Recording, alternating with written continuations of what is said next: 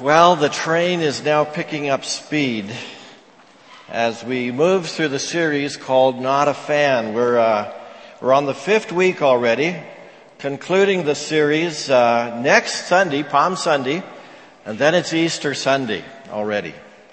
Today our theme is uh, more than rules, more than rules. Uh, a theme I think that will cause us to put up some caution flags around that word rules. Uh, rules, rules. Our world thrives on them. Uh, oh, just as an aside, we went to the Development Appeal Board here a few weeks ago to plead our cause for the uh, erection of a electronic message board out on the northwest corner of this building. Uh, both our initial application and our appeal was turned down because there are rules about having an electronic message board sign in our community given the particular zoning of this community. And even though we tried to strategically argue that the sign would be used for the community, the new rules in the last couple of years says no electronic message boards, period. We got an A for effort for trying, uh, but the answer is still no. There are rules, and I think we can understand that rules are necessary to govern our society and our world. There would be uh, no semblance of order and direction if we didn't have some guidelines and some rules. But it's very interesting how we deal with rules. We find ways to use them to our own advantage. Uh, we find ways to get around them. We call them loopholes. We hire expensive people to help us find some loopholes uh, so that we can get what we want. And rules, yes, we enforce them on others at times. We say, well, this is what it says. Rules, we ignore them sometimes ourselves. So even though we might have made the rules, we sometimes feel like we are above the rule, or it doesn't apply to me. I'm entitled. Rules can be confusing in general but especially so when it comes to spiritual matters and following Jesus Christ. But to be very clear, I mean, the Bible gives us guidelines to protect us. What are the Ten Commandments? The Ten Commandments were, were commandments to protect us and to protect our society. They were good rules. However, as much as we want to fo- follow the Bible, we all come up short some of us have blown it in very dramatic ways, very public ways, in ways that a lot of people know about. But all of us have blown it in more private ways. Even if it didn't hit the papers or the neighborhood or the family circle. But nevertheless, we have all blown it. And as soon as someone blows it in some way, we decide that we need to make a rule that this doesn't happen again. That's why we have so many rules. The risk with rules is that they're easy to overemphasize. And before long, what people hear, end up hearing is, if you want to come to God, there's a set of rules that we have to put together and that you have to follow. Here at TCC, what blesses my heart among many things is what I see among our body.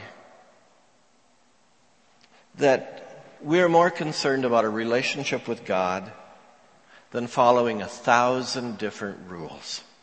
And that is so liberating. There is a heart here to be more concerned about the ruler than the rules. More concerned about the Lord more concerned about pleasing Him than trying to follow a bunch of rules. When we follow the ruler, the King, Jesus, we don't have to get as concerned about all the rules. Many of those things just fall into place.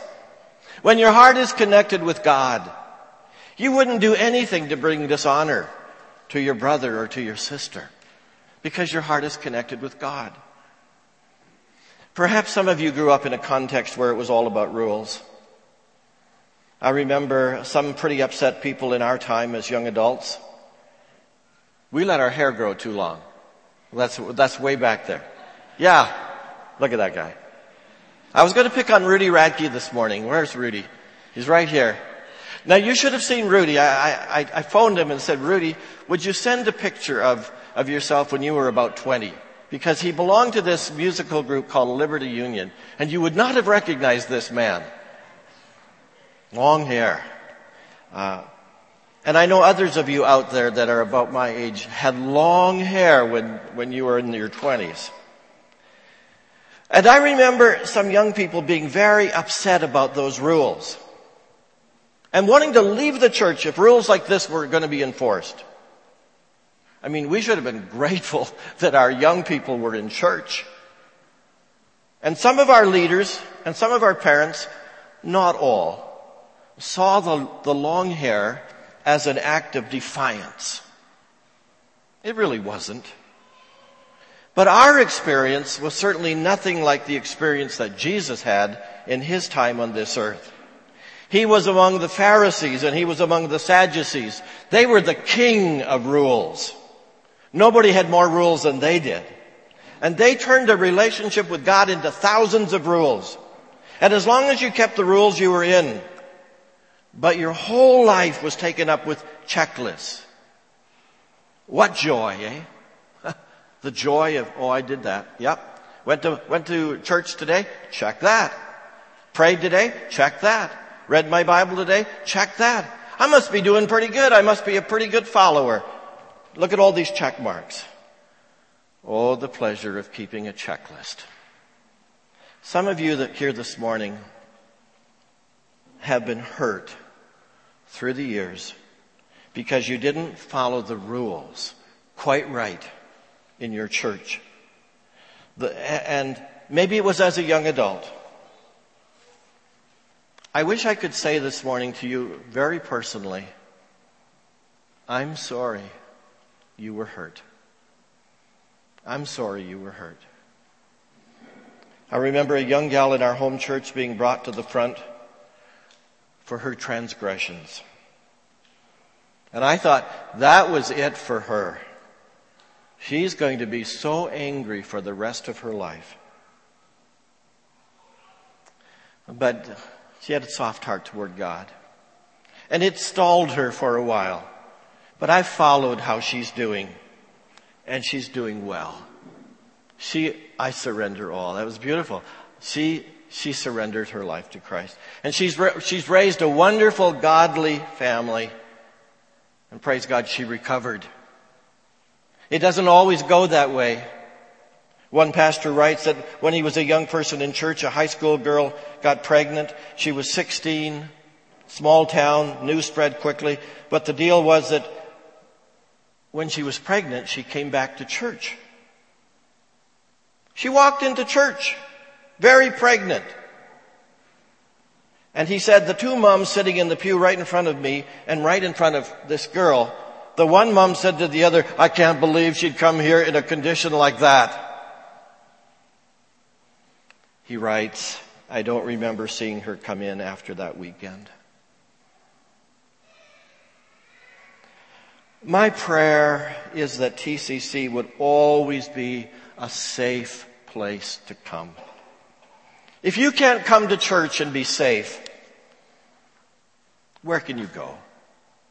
So number one, rules distract from the real thing. Rules can distract from the real thing. There's a fascinating story in Matthew 12 of Jesus and his disciples. You saw it on the video, headed out to the synagogue on a Sabbath morning and the disciples were hungry. It says one Sabbath, Jesus was strolling with his disciples through a field of ripe grain hungry, the disciples were pulling off the heads of grain and munching on them. Some Pharisees reported them to Jesus. Your disciples are breaking the Sabbath rules. Jesus said, really? Didn't you ever read what David and his companions did when they were hungry? How they entered the sanctuary and ate fresh bread off the altar, bread that no one but priests were allowed to eat. And didn't you ever read in God's law that priests carrying out their temple duties break Sabbath rules all the time and it's not held against them? There's far more at stake here than religion. If you had any idea what this scripture meant, I prefer a flexible heart to an inflexible ritual, you wouldn't be nitpicking like this. The Son of Man is no lackey to the Sabbath. He's in charge. Hmm. This seems ridiculous to us to read this account from a 21st century perspective. But the first century people were living under tremendous bondage with all the laws. The disciples were hungry. They were out munching on some grain as they walked through the fields. And because they had to rub the kernel in their hands, in the palm of their hands to get the kernel out, they broke a rule in the rule book. They incurred a penalty. That was a foul. That was called threshing. You can't thresh on the Sabbath. They were working. And because they blew the chaff away, that was called winnowing. And you can't do that on the Sabbath. That was working on the Sabbath. Lord, your disciples are breaking the law by harvesting grain on the Sabbath. Jesus said, really? Wow. That's what you want to focus on? And he rebukes them and he says, you would have not, you would not have condemned my innocent disciples if you knew the meaning of this scripture. I want you to show mercy, not offer sacrifices. For the Son of Man is Lord even over the Sabbath. This is a good time to throw out the caution sign. Floor wet. Be careful. Don't fall. We can slip. When we establish Christian rules eh, in our Christian lives, the basics of rules rather than ruler. Watch this video.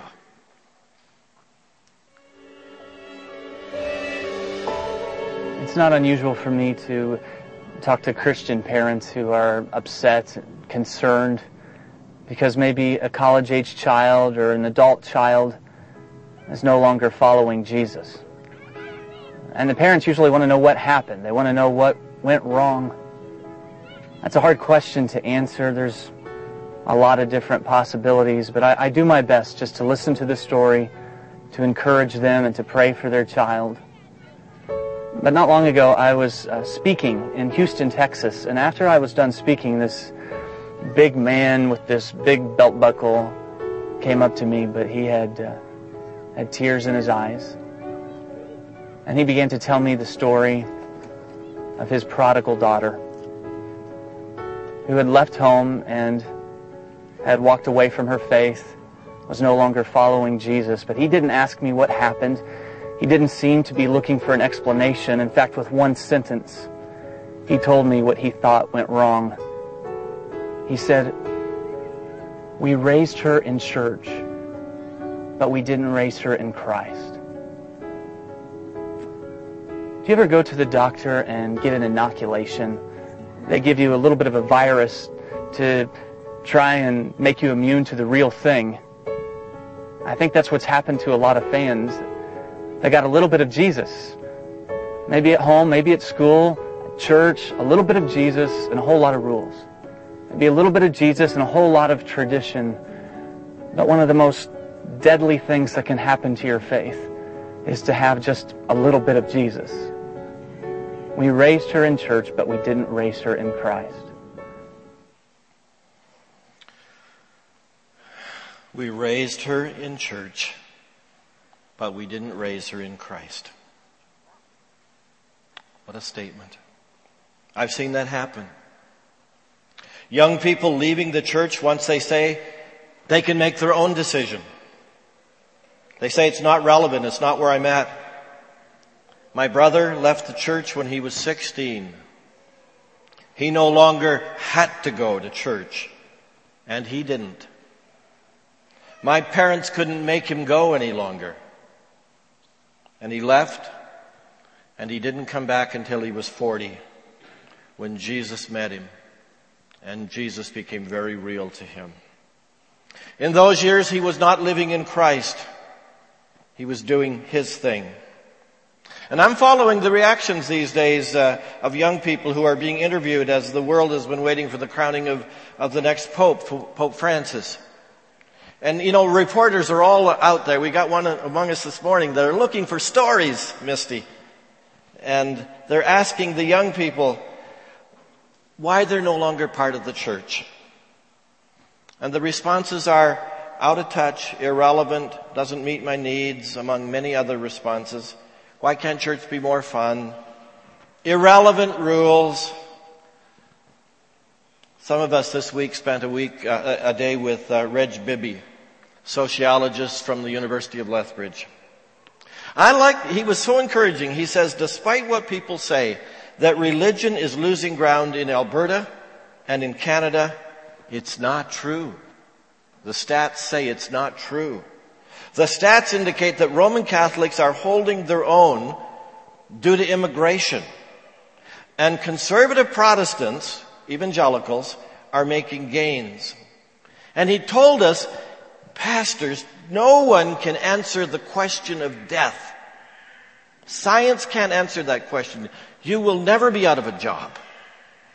There will always be a need for the Christian faith. It will never go off the map because no one can answer the issue of death. No one has anything meaningful to say about it except the Christian faith. That reason alone if you're on the journey of following Jesus, what matters is, are you following Him? Would you answer this question in your mind? Rhetorical question. Is it easier for me to follow rules or to follow Jesus? Is it easier for me to follow rules or to follow Jesus? And I think if you contemplate that long enough, the majority of us would answer that by saying, well, it's probably easier to follow rules. We can give ourselves a grade. We can just pull out the rule book. Read the Bible today? Well, that's worth something. And prayed today? Well, that's worth something. And didn't lie and attended church and scored pretty well. I must be doing well. Jesus is much more concerned that you know his heart. That you have a relationship rather than a checklist. Rules can distract from the real thing. Secondly, rules can keep our own brokenness under cover. Rules can keep our own brokenness under cover. I sometimes try to think about the question, why do we delight when someone else is broken or when someone else fails? I mean, sure, that would never be true of any of us. But it's not too far off the mark. Why would someone feel okay because someone else is broken? Because someone else fails in a part of their life?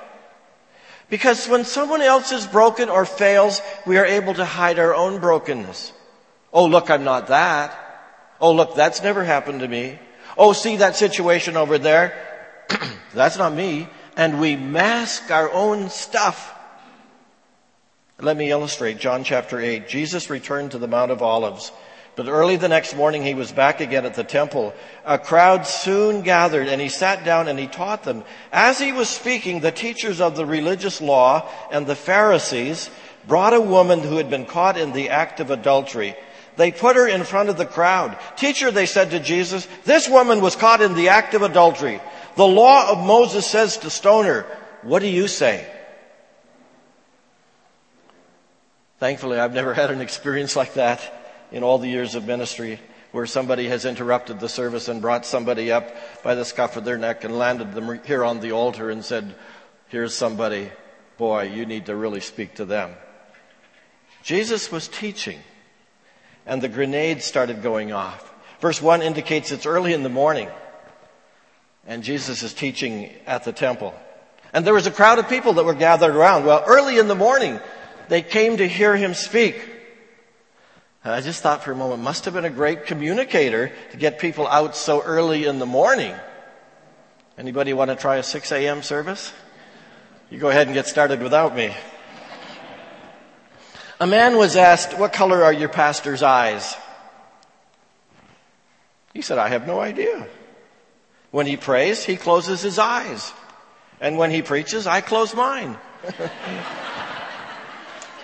Jesus was teaching early in the morning and there was already a crowd on hand. On this particular early morning, Jesus was interrupted by one of the most embarrassing things that could ever happen to anybody anywhere. The scribes and the Pharisees interrupted the teaching time and shoved a woman to the front of the crowd. They said, teacher, this woman was caught in, a, in, in adultery, in the very act. Now, I realize that this is kind of a delicate scene, and I won't go on and on about it. But I owe you the honesty of the text. Literally, this means that they have pulled her from her partner. They walked into the bedroom, saw her in bed with another man, told her to put on her clothes, brought her, and threw her down in front of Jesus. And I'm sure they didn't speak in a whisper. This woman right here, see her? She was caught in the very act of adultery. Now, this was really not about the woman. This was really about Jesus. It was just another setup for Jesus. It was just another trap. It was really more about Jesus than about the woman, but at the expense of this woman. I mean, the, the text causes you to ask the normal questions. Well, where's the man? Takes two. Why didn't you bring him? And people have commented on that. Some have said, well, perhaps he escaped. He ran away, got away from them. Perhaps he was deliberately allowed to go free. They didn't care because the real issue was, was trying to trap Jesus. Oh, and then I've heard a third response. And it kind of shocked me. Maybe it was one of them. Maybe the attacker was one of their own group from the scribes and Pharisees. Now, isn't that the wildest thing you could ever imagine? I know it's a shocker, but you can't put anything past a hypocrite. So maybe they really did set it up. If you think the adulterous woman was dirty and worthless, just think of those who brought her. You see, rules keep our brokenness under cover. Yes, easy to level both barrels at the woman, but somehow never come to grips with our own stuff. This is all a big setup for Jesus. It was a trap. We've got him. What will he do with this woman caught in adultery? If Jesus says, stone him, stone her, then they could say, well, he's no friend of sinners. That's what he purports to be. If he says, let her live, they could say Jesus doesn't care much about the sacredness of the Old Testament writings because the, the, the Old Testament says, stone her. What a story. And look at how Jesus responds. Look at what Jesus did. He stooped down and he wrote on the ground with his finger as though he did not hear. And we have no idea in the world what he wrote. We have no idea. People speculate on that, but we don't know what he wrote. Maybe he was just doodling. We don't know. And they said, uh, he said, he who is without sin among you, let him throw a stone at her first. Your heart's all perfect and pure and clean. Well, then you pick up the first stone and you hurl it at her. And when I think of how cleverly Jesus responded, I'm reminded of the cleverness of a man who was checking out of a motel and discovered that the manager had charged him for putting a fresh fruit basket in the room every day. And the man said, well, how could you charge us for fresh fruit when we never ate any fruit from any basket on any day? And the manager said, it's not my fault that you didn't eat it. It was there. The clever man took the bill and subtracted $150 from it. The manager said, what in the world are you doing? The man said, I'm charging you $50 a day for kissing my wife. The manager said, I didn't kiss your wife. The husband said, that's not my fault. She was there. the man was clever enough to point out the manager's dishonesty without simply accusing him. And Jesus was clever just like that. When Jesus said the sinless person should throw a stone at the adulterous woman first, he was causing them to come face to face with something. If they were going to set themselves up as a spiritual representative to administer divine justice, they had to be without sin. And the fact is they weren't because all of us are sinners. The Bible says that we've all sinned. And Jesus faced them with sin. Did you notice Jesus did not say, he who is without adultery? He said, he who is without sin. God being a holy God has a standard of perfection. I could suggest this morning that we walk up to a huge ravine and jump a hundred feet to the other side. It doesn't matter if you jump five feet or even 50 feet. You would fall to your death. Because you can't make a hundred feet. In the same way, God's standard is perfection. For that reason, the person who has told a lie is just as guilty before God as the person who has laid in bed with someone who was not his mate. We don't like to look at ourselves that way. We like to look at ourselves as being better than most people.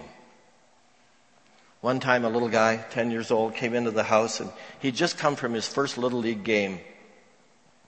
And his mother said to him, how did you do? He said, fantastic. Even the coach said that I was the best of the worst three. and that's all we are. We're the best of the worst. And for that reason, it's interesting for me to note the first person who walks away. At the bottom of the paragraph, it says, At this, those who heard began to go away one at a time, the older ones first, until only Jesus was left with the woman still standing there. Maybe the older ones had the most secrets. There's an old statement that says, You are only as sick as your secrets. You're only as sick as your secrets. Rules let us keep a lot of secrets. Rules allow us to hide our brokenness. We're afraid to let others know us too deeply because they might find out about our, about our secrets. And if they ever discovered our secrets, they wouldn't like us anymore.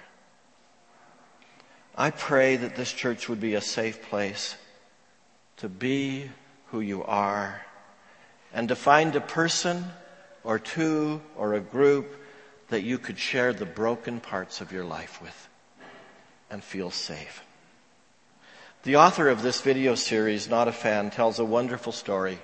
Kyle writes, he said, I received a note from one of our volunteers recently. She volunteers in the Welcome Center and she wrote her about her encounter with a visitor. It was her first time at the church and here's what the volunteer wrote to me.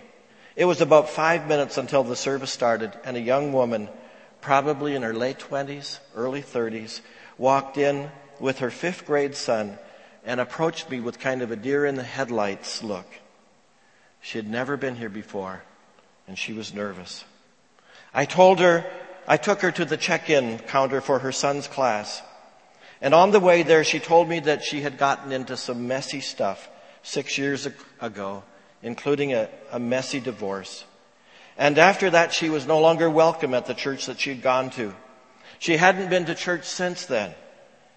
And you could just hear the guilt in her voice. And she was terribly nervous. I shared with her that I had been divorced and uh, I was a single mom and I knew how tough that was. Once her son was in class, I asked her if she wanted to sit with me in the worship service. Upon hearing uh, my invitation, she asked, Am I allowed to go into the sanctuary since I'm not a member? I told her she was. When we got to our seats, the service had already started and everybody was standing and singing. And after the song, the young man leading worship prayed. And the first words out of his mouth were, God, thank you that no matter where our path has taken us in life, you can redeem us and forgive us with that, tears started to flow down her face and really didn't stop the entire service through. I could just see the guilt and the fear melt away, and her body language went from tense and frightened to calm, but excited. And as we were standing there for a few worship songs at the end of the service, she appeared to get a little antsy. I assumed that she was probably ready to leave and go pick up her son. So I turned to ask her if she was ready to leave. But before I had a chance, she opened her mouth and said, do I need to walk down there and talk to him if I want to join your church? I said, yes, you do. She said, I want to do that. I asked her if she wanted me to walk with her. And she said, yes. So we walked to the front of the church. And Kyle writes, I greeted her right down front. She leaned forward and she whispered in my ear, I've gone through a lot of personal stuff a few years ago. A lot of stuff. And my other church wouldn't have me. It was more of a question than a statement. And I said, I am, I'm sorry. I'm sorry. We would love to have you. We would love to have you. And we would too. We would love to have you. I don't know what your story is. I don't know if there's a Christian in your life, a leader, a pastor in your life who misrepresented Jesus Christ, who wasn't at all like Christ. I don't know if somebody threw a bunch of rules at you and you got really hurt. I don't know if you, you, you had a church that taught you a lot of traditions and rules and regulations and you never really got around to studying the gospel and never really understood who Jesus is. Made you feel guilty every weekend. But we'd love to have you come and experience the freedom, the freedom there is in knowing and following Jesus Christ as your Lord and Savior. I love what Jesus says. Where are your accusers? Didn't even one of them condemn you? No, Lord, she said. And Jesus said, Neither do I. Go and sin no more. You're free. Go and sin no more. In his book, What Good is God? Philip Yancey writes about being invited to speak on a conference on ministry to women in prostitution. After some discussion with his wife about this, he agreed to accept the invitation as long as he could have the opportunity to question the women and hear their stories. At the end of the conference, Yancey had the following conversation with these women. He says, I have time for one more question. He said, Did you know that Jesus referred to your profession? Let me read what he said. And he read, I tell you the truth, the tax collectors and the prostitutes are entering the kingdom of God ahead of you. He was speaking to the religious authorities of his day. So he asked these ladies, what do you think Jesus meant? Why did he single out prostitutes? And after several minutes of silence, a young woman from Eastern Europe spoke up in her broken English. Everyone, she says, everyone, she has someone to look down on. Not us. We are at the low. Our families, they feel shame for us. No mother somewhere looks at her little girl and says, honey, when you grow up, I want you to be good prostitute. Most places we are breaking the law. Believe me, we know how people feel about us. We feel it too. People call us names. We are the bottom. And sometimes when you're at the low, you cry for help. So when Jesus comes, we respond.